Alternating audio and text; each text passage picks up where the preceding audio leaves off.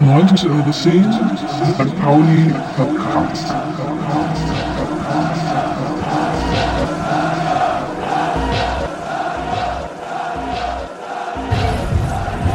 Bonusmaterial. From Sankt Pauli with Love Podcast. Genau. Schön. Willi und ich sind am letzten Sommertag des Jahres da hingegangen, ja, wo man hingeht, am Strand. Genau, wir sind im Central Park, im Beach-Club sozusagen, sitzen im Sand, auch gleich barfuß wahrscheinlich, haben schon ein Kaltgetränk in der Hand und Equipment am Start.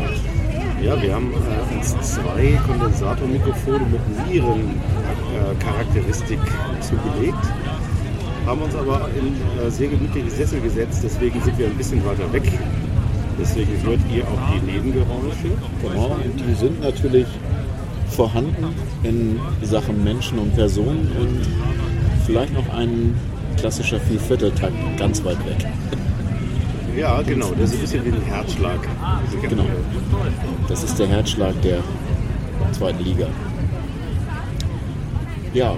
Das sind auch schon unsere Themen, ne? Die zweite Liga und das Reeperbahn Festival, das jetzt heute begonnen hat. Ich habe auch gerade gesehen, du hast schon, ich habe an meiner Hand ja das noch vom letzten Jahr, weil ich ja nur einmal im Jahr bade. Das ist bald soweit und du hast schon das ganz neue Band. Das ich habe das neue Bändchen mir heute Morgen abgeholt und bin über den Kiez geradelt. Ähm, ich dachte, da wäre vielleicht schon was los, das war morgens um halb neun, aber war natürlich nichts. Nee. Ich glaube, das ging halt nachmittags. Also es ist ja schon so, dass relativ viele Orte auch früh starten, aber ich glaube, vormittags geht noch nicht so viel, außer vielleicht irgendwelche Ausstellungen oder so. Ich hatte vollkommen vergessen, wie das in der Musikindustrie ist. Die stehen ja auch vor elf nicht auf. Nee, die gehen ja meistens auch erst um sechs ins Bett. Genau. Und dann muss man halt nochmal drei Stunden schlafen und zwei Stunden Kaffee trinken und zwei Stunden eine rauchen oder zwei. Und dann geht das erst los. Ja, dementsprechend habe ich mir das heute abgeholt. Da war auch überhaupt gar keine Schlange. War alles super. War dann noch bei der Mopo beim Frühstück. Und die hat, glaube ich, dieselbe Erfahrung gemacht, dass neun Uhr ist zu früh ist. ist zu Am früh. ersten Tag des Festivals, da sind alle noch gar nicht angereist. Ja, das ist tatsächlich nachvollziehbar. Jetzt habe ich heute gerade gelesen, dass der morgige Abend ausverkauft ist. Der Donnerstag. Fand ich schon mal sehr spannend, dass es den Donnerstag ausverkauft ist. War jetzt aber auch so, ich habe mich ja beschäftigt so ein bisschen damit, ich arbeite jetzt gerade auf Samstag und habe gedacht, naja, wenn, würde mich der Donnerstag auch reizen, weil die Bands da relativ attraktiv klangen. Aber nichtsdestotrotz, ich glaube, das ist äh, egal, wie man es aufzieht, immer eine ganz tolle Sache, dieses Festival, das, äh, mit der ganzen Location, mit den ganzen Bands, dass man wirklich an Orte geht, an die man sonst nie geht, Bands hört, die man sonst nie hört und halt auch stetig erzählen kann. Es gibt, glaube ich, auch tolle Ausstellungen und äh, Lesungen und Q und A's. Also wenn ihr die Möglichkeit habt, nach Hamburg zu kommen am Wochenende, das Reeperbahn Festival ist auf jeden Fall immer ein Besuch wert. Und die Karte kostet, also zuerst denkt man so, oh, fünfunddreißig Euro für einen Tag, das heißt also wirklich alle fünf Tage geht das schon ordentlich ins Geld, aber es sind sechshundert Konzerte. Ja. Und wenn man bedenkt, dass man so für ein Festival bezahlt, ähm, wo man im Matsch steht und hier kann man quasi in die Elbphilharmonie, also das Gegenteil machen sozusagen, genau. Wobei man das natürlich extra äh, ankündigen muss, dass man dafür Karten haben möchte, aber es sind da tatsächlich auch, glaube ich, ganz lustige Konzerte angekündigt. Es gibt auch drei Führungen übrigens, auch eine Backstage-Führung der Firma Technics, äh, die zeigt, wie das da überhaupt alles hinter dem Konzertsaal aussieht. Das ist noch überlegt, ob ich das machen soll. Das ähm, passt ein bisschen zu unserer Podcast-Technik, die natürlich ähnlich gut ist wie die von Technics. Gab's da nicht? Maranz. Gab's da nicht? Maranz, ja, stimmt. Wir müssen jetzt doch sagen, ja, das Bierthema kommt vielleicht sowieso automatisch irgendwann. Zeigt ja, das ich jetzt hab heute ähm, ich habe Apropos Bierthema. Wir haben heute, ähm, weil man ja in einem Beachclub anders äh, ähnlich wie in einem Biergarten alles Mögliche mitbringen darf, aber nicht das eigene Bier, habe ich äh, uns ein Industriebier äh, des, des in Bremen ansässigen Weltkonzerns äh, besorgt. Ja. Ähm, aber normalerweise haben wir immer besonderes Bier und ich habe eine Idee, die ich mit dir besprechen wollte. Ähm, ja. Komisch, dass du das ansprichst. Wir haben nämlich, ich habe mal fünf Brauereien aus dem näheren Umfeld unseres Stadtteils ausgesucht. Was ist denn das nähere Umfeld? Naja, also äh, Bahrenfeld würde ich also, noch okay. dazu zählen, ja, okay. Wilhelmsburg, äh, allein aus dem Umstand, dass viele Sankt Paulianer äh, aus dem Gentrifizierungsdruck heraus äh, auf die Elbinsel gezogen sind und äh, Wilhelmsburg beinahe braun-weißer ist als Sankt Pauli selbst. Ja, das stimmt. Also das ist im Sinne von, auch im Sinne von ideelle Nähe zu unserem Stadtteil. Das stimmt. Äh, und die habe ich alle angeschrieben und habe gesagt, wir würden gerne ähm, euer Bier mal probieren. Äh, erstens das, aber das können wir uns ja auch kaufen, das ist kein Problem, aber wir würden auch gerne, denn die meisten haben auch eine Location, mal gucken, ob wir aus der Location unseren Podcast machen. Ja, das klingt doch auch eine gute Idee. Genau. Und mal gucken, was die sagen. Ja. Ich hatte tatsächlich auch äh, wahrgenommen, dass auf dem Reeperbahn Festival, glaube ich, auch eine Thematik mit Podcast, also glaube ich auch eine Bühne mit einem Zeitfenster, wo der Podcast besprochen wurde mit Tipps und Tricks und wie auch immer. Ne? Am Sonntag ist das, glaube ich, oder Sonnabend? Ich glaube Sonnabend, Sonnabend irgendwie mittags, ja, mittags um zwölf bis vierzehn Uhr, dreizehn bis fünfzehn Uhr, sowas. Aber kann natürlich auch ganz spannend sein. Aber natürlich sind die anderen Sachen auch sehr, sehr spannend. sechshundert Konzerte, von denen haben wir, du hast dir den Samstag angeguckt, ich habe mir den Mittwoch, also heute Abend angeguckt. Ja. Äh, die Empfehlung kann ja kaum noch einer hören, weil äh, heute werde ich den wohl nicht mehr veröffentlichen können, den Podcast, aber äh, morgen. Das heißt also, ihr habt ähm, Folgendes verpasst. Ihr habt äh, Ace Tea verpasst heute Nacht um dreiundzwanzig Uhr dreißig, glaube ich. Mhm. Dann verpasst ihr ähm, eine ganze Menge hervorragender Hip-Hopper und Hip-Hopperinnen, vor allem welche, die Deutsch rappen. Und zwar nicht so Gangster äh, sexismusmäßig, sondern eher in der Richtung, die so ein bisschen Kopf hat und Heads, also Wut im Bauch und äh, Sprache im Kopf. Ähm, wer weiß, vielleicht, ge- vielleicht gehe ich sogar irgendwie später nochmal da vorbei, weil die äh, habt ihr dann nämlich jetzt schon verpasst. Aber es gibt eben, wie gesagt, sechshundert Konzerte und äh, der, jetzt sage ich für uns, der Mega-Act, der läuft ja sowieso am Samstag, nämlich Metronomy. Metronomy habe ich auch schon gesehen, deswegen habe ich, das habe ich natürlich auch im Schirm, fand ich auch gut, war ein bisschen so, ja, habe ich jetzt nicht äh, als Pflichtprogramm für Samstag. Also tatsächlich äh, ist zeitgleich Darwin Dies, den ich unbedingt sehen möchte, und der ist tatsächlich auch zur gleichen Zeit leider auch höllenspät, ich glaube dreiundzwanzig Uhr zehn. Und ich ja, glaub, da wird es ja vor eins nichts. Ne? Nee, also. Ja, das ist halt irgendwie komisch, dass das dann so Uhrzeiten sind, die danach sind, dann am Samstagabend. Naja, mal sehen, aber das war einer, den ich mir rausgepickt habe. Und dann gibt es am Samstag noch zweimal die Möglichkeit, Sage zu sehen. Das ist, glaube ich, auch ganz gut. Einmal vierzehn Uhr Molotow Backyard, was eine ganz tolle Location ist, finde ich. Gerade wenn das Wetter, ist halt Open Air, wenn das Wetter mitspielt, ist es super. Und abends spielt dann nochmal um einundzwanzig Uhr. Was ich glaube, Sage. Aber auf jeden Fall, glaube ich, auch sehr sehenswert. Das sind mal so ein paar Tipps für den Samstag. Ja, Reeperbahn Festival, Kiez, F C ich Sankt Pauli. Ja, ja, ich ähm, finde ja, dass klar, die Künstler sind sozusagen das Backbone, das Rückgrat dieses Festivals, aber was mich am meisten interessiert ist eigentlich, was die, das Festival und die Menschen, die zu diesem Festival kommen, mit dem Stadtteil machen. Also mir fällt jedes Jahr auf, und das ist ja jetzt zehn Jahre alt, meine ich, das ja. Festival. Ja, ja, ja. Und jeder ungefähr seit fünf Jahren hin, regelmäßig. Und mir fällt jedes Mal auf, dass Sankt Pauli sich verändert von dem Tag, an dem dieses Festival stattfindet. Es gibt Happenings auf der Straße. Mhm. Ähm, vollkommen normal kommt es einem vor, dass ein Reggae-Sound-System mit einem alten, schwarzen Jamaikaner und einem achtzehnjährigen, ähm, schlanken, ein etwas zu schlankem weißen D J da steht und mitten vor der Davidwache ein Soundsystem macht und alle Leute sich freuen und alle, die vorbeigehen, auch ja, sagen, Mann, das ist schön. Und das ist keine Junggesellenabschiede, die kommen da gar nicht durch, also durch diese Kultur. Ja, das stimmt. Ich habe immer so das Gefühl, das ist Sankt Pauli, wie es sein soll. Das kann Sankt Pauli sein, auf jeden Fall. Und das ist tatsächlich auch die Stimmung, die auf den Straßen, auch während des Festivals, dass du um jede Ecke gehst und auch an der Hafenstraße zum Beispiel, dann sind da auch Bands, die draußen spielen. Du hast die Silhouette des Hafens irgendwie und das, äh, alle sind sehr tiefenentspannt und sehr pissig drauf und äh, das ist einfach eine tolle Atmosphäre, auch jedes Jahr wieder aufs Neue. Deswegen, ja, das funktioniert tatsächlich an diesen, an diesen vier Tagen, ganz vier Tage, ja, sehr gut. Da gibt es andere Veranstaltungen auf dem Kiez, die da leider was anderes aus dem Stadtteil machen, aber ja, das ist, glaube ich, eine ganz tolle Geschichte.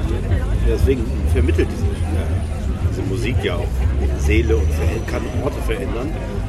Meine Wahrnehmung hast du also auch, dass Sankt Pauli verändert wird durch dieses Festival. Ja, definitiv. Zum Positiven auf jeden Fall. Ja, das ist einfach äh, allein diese ganze Aura und auch dieser, dieser Markt am Spielplatz, dieser Postermarkt und wo dann Bands dann tatsächlich auch auftreten, auch für Leute, die dann einfach da nur lang schlendern und vielleicht kein Ticket für die Locations haben, dann aber trotzdem äh, so ein paar Gigs mitbekommen und die Stimmung natürlich mitbekommen und Bands, die da spielen. Und das auch so ein bisschen aufsaugen und dann vielleicht irgendwie sagen, das ist ja irgendwie doch mal ganz entspannt und schön.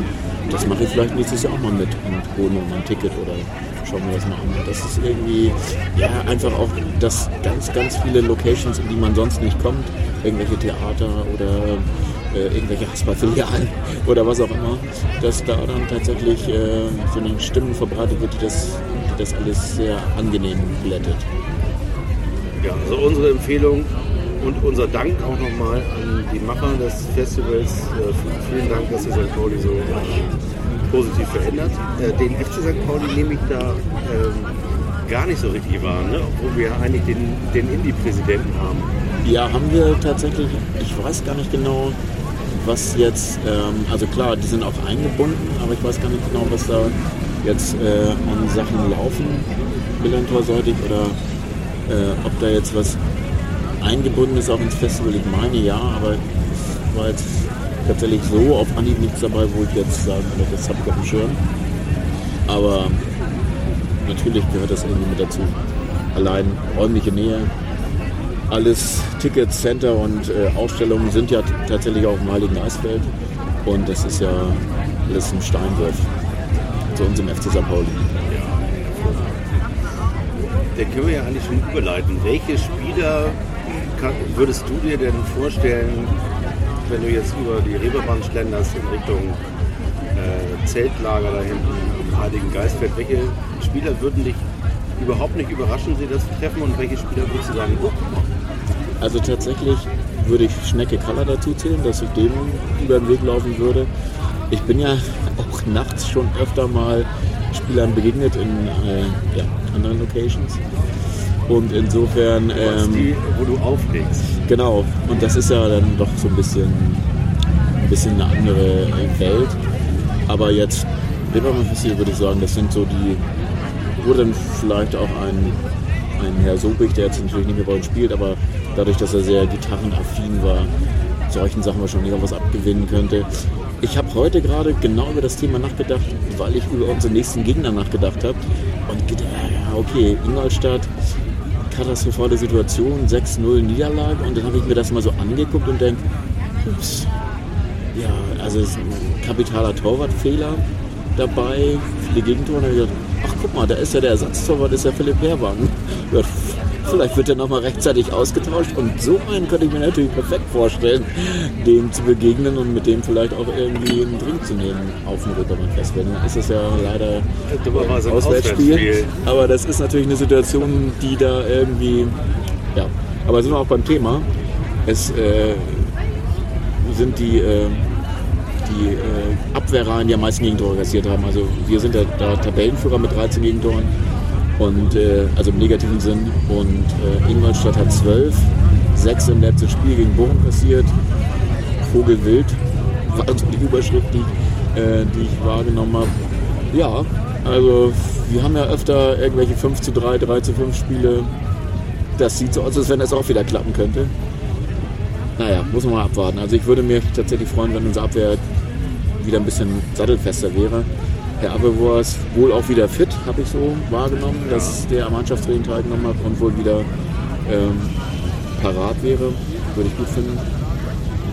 Ja, ansonsten hoffe ich an Freitag auf, dass wir wenig Tore kassieren und dass Herr Quermann immer sein eines Tor schießt oder vielleicht sogar ja, mindestens. Also vielleicht hätte, wäre ja mal an der Zeit, dass der Mann einen lupenreinen Hattrick hinlegt.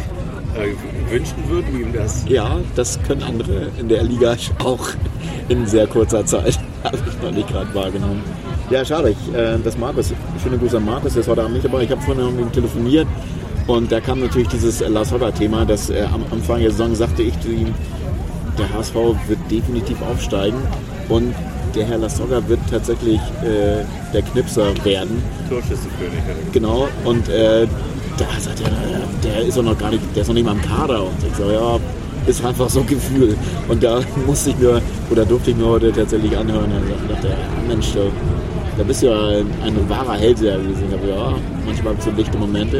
Ja, du hast gewusst, was er für Hertha B S C geleistet hat. Und dass er ja, da, da ist er schon mal aufgestiegen und er ist halt in der Box wirklich. Ebers, äh, genau, er ist, er ist quasi wie Ebers. Ne? Ja. Also für die zweite Liga eigentlich ein Tick zu gut.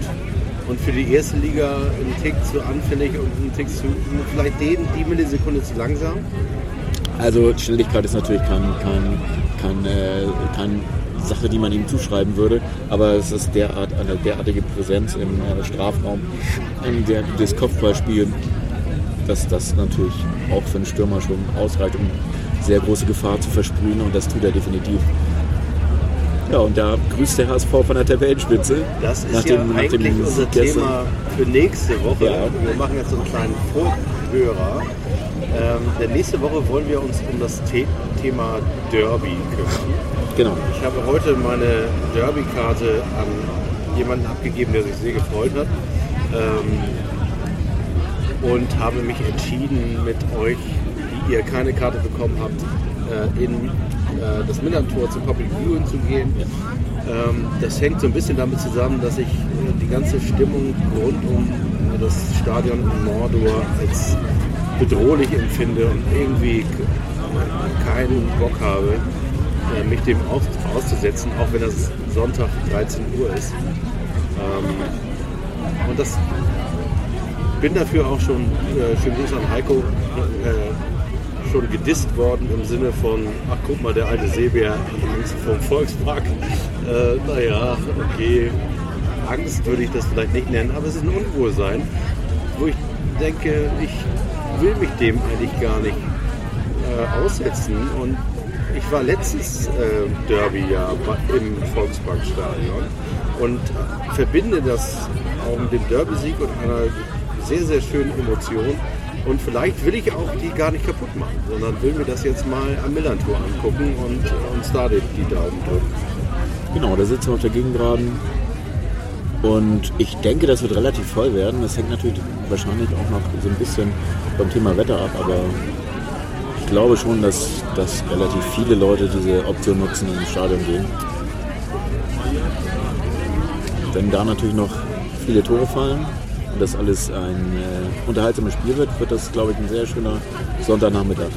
Das ist ja sowieso, ohne ähm, den nächsten Podcast vorgreifen zu wollen, aber wir waren ja jetzt auch bei Ingolstadt und auch wenn man sich unsere Spiele anguckt, dann hat man so das Gefühl, dass ähm, die Viererkette und die Zweier-Viererkette, äh, die beispielsweise Sandhausen zur Perfektion getrieben hat, äh, die ist so ein bisschen entzaubert. Auch seit der, seit der W M, es fallen einfach unglaublich viele Tore.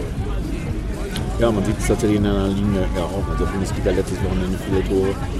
Es ist so ein bisschen das Catenaccio, was, was irgendwie Italien äh, immer zelebriert hat in den achtziger und neunziger Jahren, wo kaum Tore gefallen sind. Das, das Spielsystem hat sich irgendwie komplett gedreht. Also es ist irgendwie dadurch, dass sehr viel gegengepresst wird, die Räume sehr schnell auch wieder freigeben. Und das ist ja auch das Manko, was wir hatten. Und das beim beim Köln-Spiel extrem, in meinen Augen extrem zu sehen war, bei Aue jetzt auch wieder bei, dem, bei der Niederlage, bei der eins zu drei Niederlage, dass man äh, diesen Raum, den man den der Gegner lässt, natürlich eine Einladung ist. Also es, dass, dass da irgendwie nach zehn Minuten, dass man da im Auswärtsstadion nach zehn Minuten ein Kontertor bekommt, darf eigentlich nicht passieren. Also äh, in der Vorwärtsbewegung, Gegenpressing und dann Einladung, Raum gelassen und schon führt Aue eins zu null. Und das war gegen Köln, fand ich es noch extremer. Ja, und das... Da war es nur erst andersrum. Also da haben, ja. die uns, da haben die uns die Räume gelassen. Klar, und da sind da die Tore gefallen. Aber es ist natürlich ja, schon bemerkenswert, wie viele Tore jetzt fallen. Und dass viele Tore fallen. Womit wir bei einer kuriosen Situation wären. Also ich kann die gar nicht anders beschreiben als kurios. Und ich lebe in meinem Blog ja auch davon, dass ich die Dinge auch sehr gerne so ein bisschen boulevardesk betrachtet. Also im Sinne von an der Schnacktür äh, sozusagen die Hälfte auf oder am Gartenzaun mal über den F C Sankt Pauli sprechen. Und da kommt man natürlich immer gerne mal oder schnell auch mal Emotionen hoch. Und ähm, selbstverständlich erinnern wir uns jetzt alle an die letzte Saison und die vorletzte, vorvorletzte, ähm, wo wir ähm, nach einem guten Beginn so reingetrudelt sind in den Abstiegskampf. Aber was mich echt erstaunt hat, ist, dass ganz viele Leute Kauczynski in Frage stellen. Nach fünf Spielen, von denen äh, zwei gewonnen wurden, was ich äh, so ein bisschen wenig nachvollziehen kann. Ja, man muss da noch natürlich das Pokalspiel dazu ziehen, die Niederlage oder in der Verlängerung. Aber also, da kann er ja nichts für, die verliert, das verlieren wir ja immer. Ja, das ist tatsächlich so, eine das sind vier Niederlagen am Stück. Ja, man hat nichts mehr von dem guten Start, von den, von den zwei Siegen zu Anfang, von der sattelfesten Abwehr. Und dass man da eigentlich ganz gut in die Saison gekommen ist. Jetzt wackeln halt die Knie wieder und ähm, man hat das Gefühl, dass man wieder an der gleichen Stelle ist, wo man appelliert an die Spieler mit der Thematik Ärmel hochkrempeln, Gras fressen, äh, die Tugenden nach außen kehren, über den Kampf zum Spiel zu finden, dass, dass dieser Automatismus wieder greift, dass man erst äh, die Zweikämpfe gewinnen muss, um das Spiel zu gewinnen. Das sind so Sachen, die Floskeln kommen immer dann wieder. Es ist natürlich auch immer was dran. Es ist auch immer wieder das Spiel des F C Sankt Pauli, was dann wohl funktioniert. Und über, über, diese, über diese Brücke der Zweikämpfe muss man dann anscheinend gehen. Ist jetzt nicht passiert. Ja, die Galligkeit, oder wie heißt es dann? Das, äh, ja, das, das hat ausgerechnet Buchtmann heute in der Mopo gesagt, äh, den ich ja... Ähm in den letzten Spielen eher äh, dadurch wahrgenommen hat, dass er sich über den Schiedsrichter, sich selbst und seine Mitspieler aufgeregt hat, zumindest von der Körpersprache her. Da habe ich Galligkeit nur in die falsche Richtung erlebt, nicht nach innen sozusagen. Ja, das ist natürlich auch so, dass äh, in solchen Momenten natürlich auch die besagten Führungsspieler, wie eine Flum, eine Buchtmann, äh, dass die natürlich dann vorangehen müssen mit solchen Dingen. Und wenn das nicht passiert, beziehungsweise nicht spürbar wahrnehmbar ist auf dem Platz, ist natürlich das so, dass junge Leute, die dann tatsächlich, äh, natürlich auch bei uns jetzt gerade die neue Vierer-Abwehrreihe in Carstens, also tatsächlich ganz neu zusammengestellt, ähm, eigentlich nur U einundzwanzig Auswahl war, ähm, dass die natürlich ähm, sowas brauchen, dass sie halt äh, jemanden brauchen, der die dann tatsächlich äh, wegweisend an die Hand nimmt und sagt, jetzt geht das hier zur Sache und es geht jetzt um alles oder nichts. Also es, ihr müsst euch reinhauen in alle Varianten und bissig sein und äh, fordern und ja. Und wie ist deine, wie ist deine Wahrnehmung von Kauschi und Stöwi? Also ich bin weit weg von der, von der Situation, die in Frage zu stellen beide. Ähm, die Thematik haben wir bei unserem Podcast regelmäßig, dass wir immer an den Punkt relativ schnell kommen und sagen, wo ist der Kader, wo hakt es am Kader? Ist jetzt auch offensichtlich. Wir haben von vornherein gesagt, das ist natürlich die Thematik mit den Innen- und Außenverteidigern, vor allem Innenverteidiger, macht sich jetzt bemerkbar. dreizehn Gegentore, schlechteste Verteidigung der Liga. Und vor allem das Wie und das Auftreten, dass du halt das Gefühl hast, naja, das einfach abzustellen wird nicht so eben passieren. Und deswegen ist das gar nicht die Fahnenstange, auf die ich zugehen würde, dass ich beim Trainer oder beim sportlichen Leiter irgendwie sage, da ist ein Fehler passiert. Ich finde den Kader immer noch gut zusammengestellt, zumindest für die Option, die man, die man hatte. Man hat lange gewartet und hat wie ich finde, einen Glücksgriff gemacht mit Henk Fährmann, bis jetzt zumindest. Und die andere Zusammenstellung, ich hätte es, ich wüsste jetzt nicht, wie man es hätte anders machen können. Und ich kann jetzt überhaupt nicht nachvollziehen, dass äh, das jetzt nach einem anderen Trainer gerufen wird. Klar, wenn, wenn der Abwärtsstrudel anhält und wenn man jetzt, äh, man hat jetzt ein, ein Auswärtsspiel, äh, dann kommt das Derby, das sind Sachen, die, wenn man da punktet, wäre es gut. Aber es kann durchaus sein, dass man da eben nicht punktet und dann steht man natürlich nochmal mit dem Rücken zur Wand und dann wird das, werden die Stimmen natürlich immer lauter, ne? Und da Ruhe zu bewahren, das wäre schön, wenn das passieren würde, ne? Ja, da vertraue ich ja ehrlich gesagt auf unser Präsidium, die lassen sich ja von, lassen sich ja von Emotionen und äh, diese hochkochen nichts äh, sagen. Außerdem bin ich mir ziemlich sicher, dass die Option, Stani zurückzuholen mit diesem Präsidium sowieso nicht funktioniert. Äh, das Einzige, was ich äh, mir vorstellen kann, ist, dass, ähm, ähm, dass sozusagen vordergründig eine Lösung da ist mit André Trulsen, der ja auch in dem ähm, Duett mit Stani ein gerüttelt Maß an dem Erfolg hat. Einige Stimmen sagen sogar äh, den Schwerpunkt ähm, der beiden Aufstiege der sei bei ihm zu finden.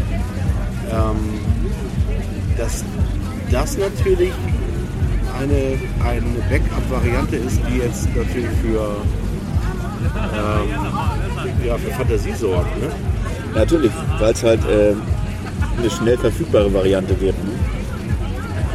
Ja, es ist natürlich die Frage, wann, wann die Stimmen lauter werden, dass der jetzige Trainer die Mannschaft nicht mehr erreicht und ähm, das ist, dass das natürlich kommt, sobald die Punkte nicht eingefahren werden und die Präsentation der Mannschaft. Ich fand das Spiel jetzt in Aue auch nicht schlecht, also es war jetzt, ähm, es ist aber natürlich von nicht schlecht und Äh, kann man sich nichts kaufen, ne? Punkte müssen halt irgendwo her.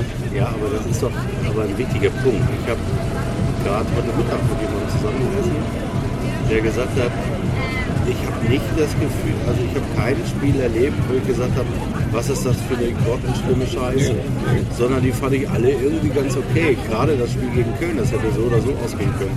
Dass das ja, am Ende fünf zu drei ausgeht, anstatt vier zu vier ist jetzt blöd gelaufen. Dann hätten wir wahrscheinlich alle irgendwie uns und die Mannschaft abgefeiert. So haben wir es nur abfeiern können für zweimal zwanzig Minuten. Aber das ist doch okay. Also ich fand das alles okay, muss ich sagen. Ich fühle mich auch nicht schlecht. Ich habe auch irgendwie keine Angst groß. Naja, es ist am Ende des Tages natürlich schon so, dass die Angst automatisch kommt, wenn die, wenn die Situation jetzt in diesen Abwärtsstrudel weitergeht, wie sie wie sie nicht weitergehen soll. Also sprich, dass jetzt tatsächlich in den nächsten drei, vier Spielen einfach keine Punkte mehr geholt werden. Dann ja, muss man das tatsächlich alles nochmal durchleuchten. Ne? An ja, welcher Stelle? Kann ja auch nach Ingolstadt fahren. Schönen Gruß übrigens an alle Bundes. Den habe ich eingeladen zu unserem Podcast heute. Der wäre auch gerne gekommen, aber etwas dummerweise für Dachsen oder D A Z N Champions League kommentieren. Und da stimmt. Hab ich gedacht, na gut, das ist die einzige Ausrede, die ich gelten lasse. Der spielt, glaube ich, gerade offen. Ja, stimmt. Okay. Wäre natürlich auch nett gewesen. Der hätte uns vielleicht sagen können, wie man, wie man Ingolstadt jetzt angehen müsste. Wo die Schwachstellen sind. Naja, okay. Ja, also die Schwachstellen haben, haben wir ja. Das, also ein sechs null gegen Bochum, eine sechs null Niederlage, das ist schon ja, sehr, sehr fragestellend. Naja, also ich freue mich drauf. Vielleicht sehen wir ja tatsächlich den, den Philipp wieder. Das wäre ja abgefahren. Das wäre natürlich ganz lustig. Aber also es ist auf jeden Fall ein Spiel, das man gewinnen kann. Also auch wirklich, wo man drei Punkte holen kann. Das ist jetzt nichts, was, äh, wo man jetzt äh, das Gefühl hat, dass das äh, überhaupt nicht machbar ist.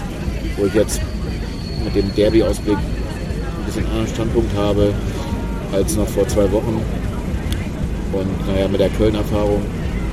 Aber in Ingolstadt kann man auf jeden Fall bumm. Wie das genau funktionieren soll, das besprechen wir gleich. Ich würde vorschlagen, wir holen uns noch ein Bier. Ja.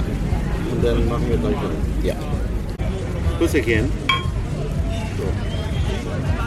Geht los, vor der Tat, Ingolstadt.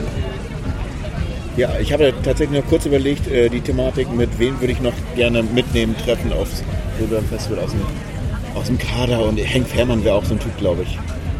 Vor allem kann der dir auch ganz, ganz viel helfen, wenn du wissen willst, wo noch ein bisschen Platz im Raum ist. Aber egal. Ja, der hat keine Probleme, die Band zu sehen. Ja. Selbst wenn er ganz hinten steht. Das stimmt. Aber ich glaube, das ist auch ein guter Typ. Ich weiß gar nicht, wie ich drauf komme, aber irgendwie hatten wir das Thema neulich ja schon mal. Er ist ja mit auf die Demo.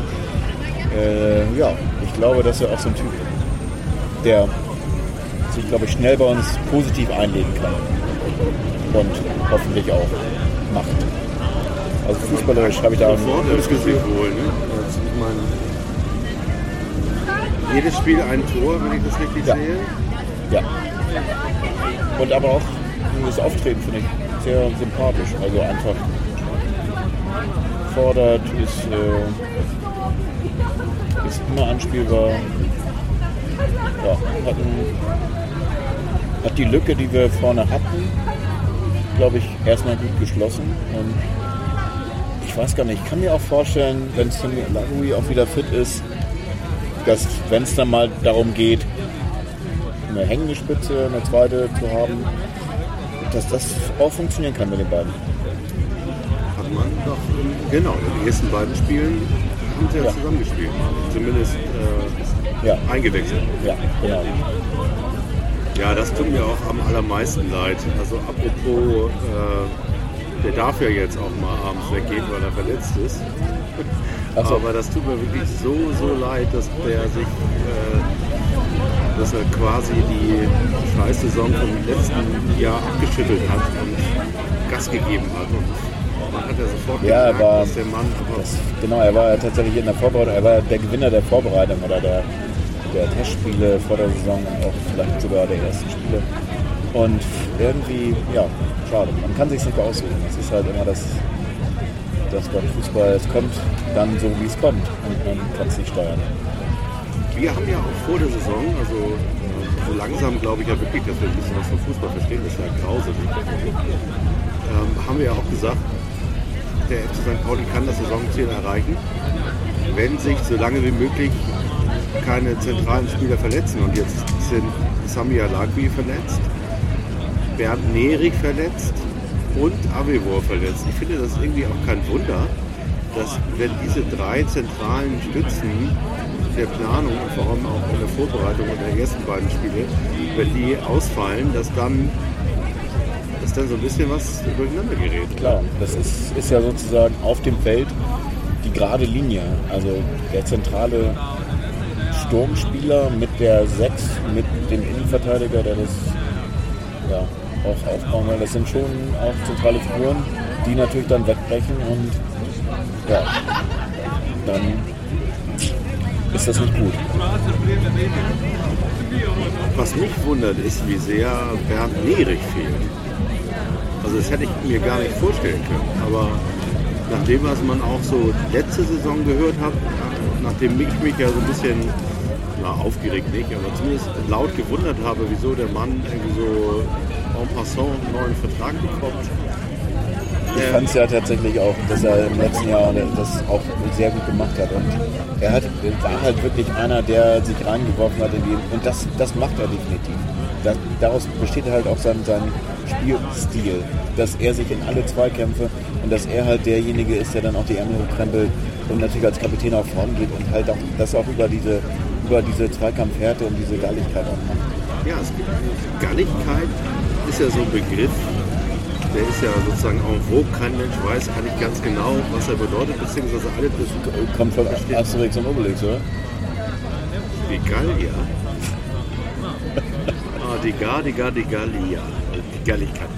Äh, die Gar, die Gar, die Galligkeit. Ähm, ich stelle mir Folgendes vor, darunter, was man im Übrigen beim äh, Gegentor in Aue auch sehr gut gesehen hat, wie das bei Herrn Flum zum Beispiel überhaupt nicht funktioniert oder auch bei Herrn Buchtmann, die ich ja auch, auch als zentrale Figuren sehen würde. Und was Bernd Nehrig mit, jeder, mit jedem Schritt und jeder Phase ausstrahlt, ist, wenn du an mir vorbei willst, tut das weh. Ja, ist natürlich im auch Zweifel. So. Natürlich, es ist, wenn du... Also wenn du Fußballer fragst, die jetzt gerade tatsächlich auch, das ist immer das Gleiche, wenn das Spiel beginnt, musst du in den ersten ein, zwei, drei Zweikämpfen, musst du deinem Gegenspieler, wenn es dann einen gibt, äh, musst du zeigen, wo der Hammer hängt. Du musst tatsächlich genau das verspielen. Und damit du erstmal, damit der erstmal weiß, okay, das, das wird hier kein, das wird hier kein Kaffeekränzchen, genau, das geht jetzt zusammen. Also jeder gewonnene Zweikampf, den ich gewinne, den muss ich in irgendeiner Form bezahlen. Ganz klassisch, diese, diese Szene oder diese erste halbe Stunde, die ersten zwanzig Minuten gegen Köln mit der zwei null Führung, wo du einen relativ offenen Start hast irgendwie in das Spiel und dann aber tatsächlich merkst, okay, jetzt äh, fällt das Tor relativ zufällig und das zweite und dann geht so dieser Ruck durch die Mannschaft und diese Zweikämpfe, dass, dass das dann tatsächlich so irgendwie funktioniert, dass man drauf und dran war zum drei null. Okay, dann war es dann irgendwann auch wieder dann vorbei, aber ja, das fand ich sehr markant. Also das ist mir irgendwie so im Gedächtnis geblieben wie kaum eine andere, eine andere Szene. Ich fand, heute hat der Herr Buchtmann in der Mopo ein Interview gegeben, oder sagen wir mal, er wurde befragt und seine Aussagen wurden von dem Redakteur aufgeschrieben und vielleicht auch interpretiert. Ähm, und da hat er einen Punkt angesprochen, den ich sehr interessant fand, weil ich das schon seit zwei oder drei Jahren vermisse und nicht verstehe. Ähm, da hat er als Beispiel genommen eigentlich eine harmlose Szene, wo er gesagt hat, wenn jemand unserem Spieler auf die Füße tritt mit den Stollen dann, und unfair spielt, würde er damit sagen, oder überhart spielt, dann müssen drei oder vier andere aufstehen und ihm zeigen, so Freundchen, das funktioniert nicht. Das kriegst du zurück. Und das war mir damals schon in den Saisons, in denen, in denen wir echt scheiße ausgesehen haben, ist mir aufgefallen, da, da darf ein Gegenspieler unseren Spieler krankenhausreif kaputt treten und spielt das Spiel zu Ende. Das Thema hatten wir vor einem Jahr schon mal. Ja, klar.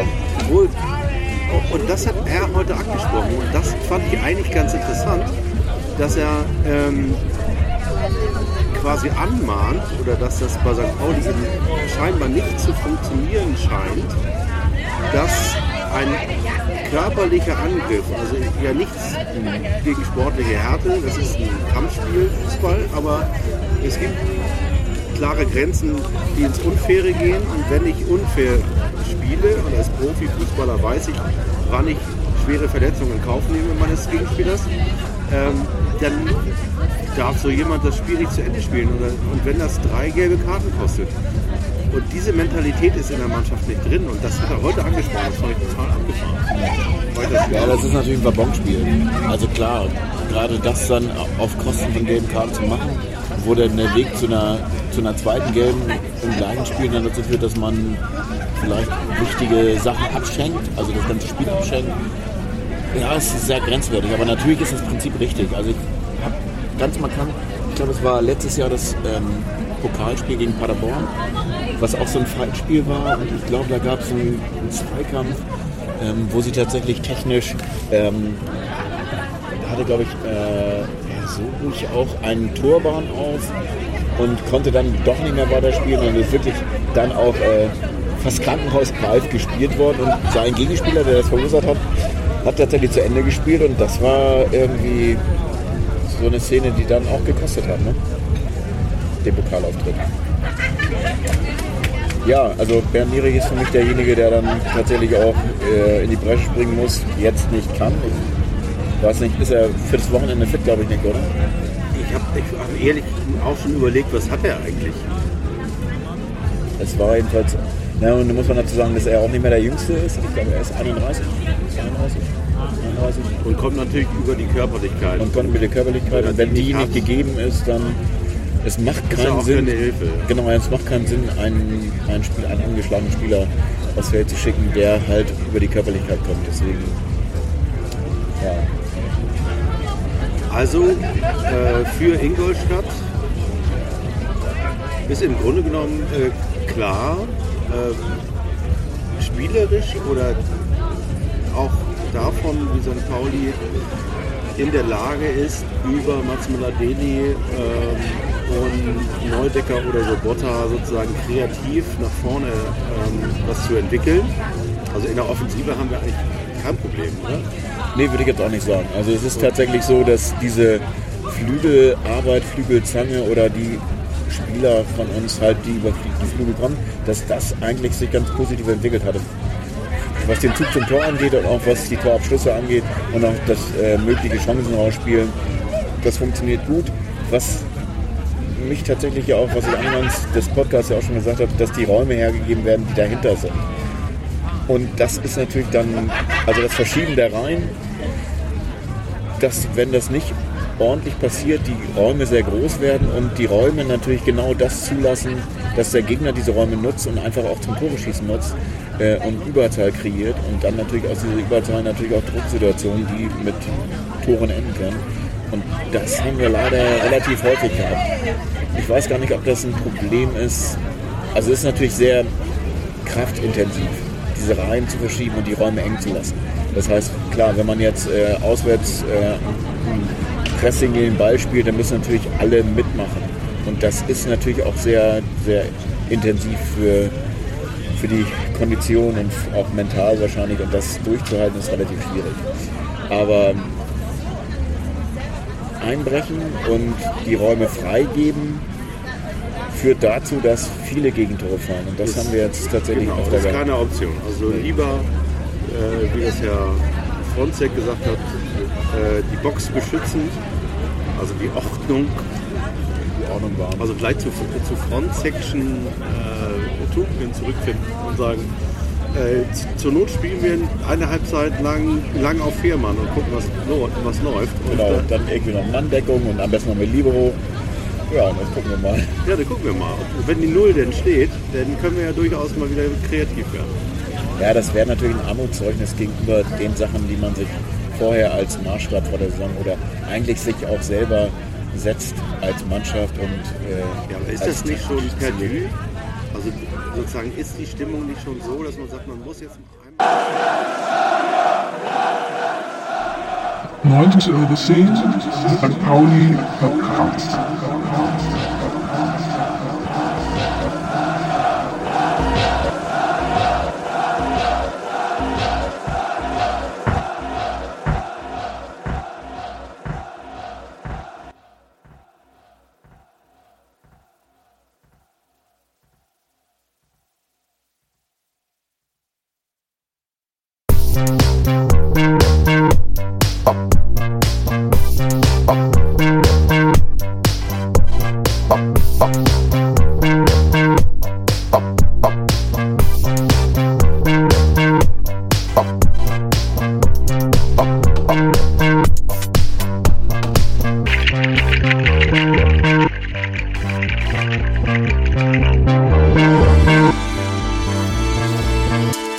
Pauli Pop Podcast.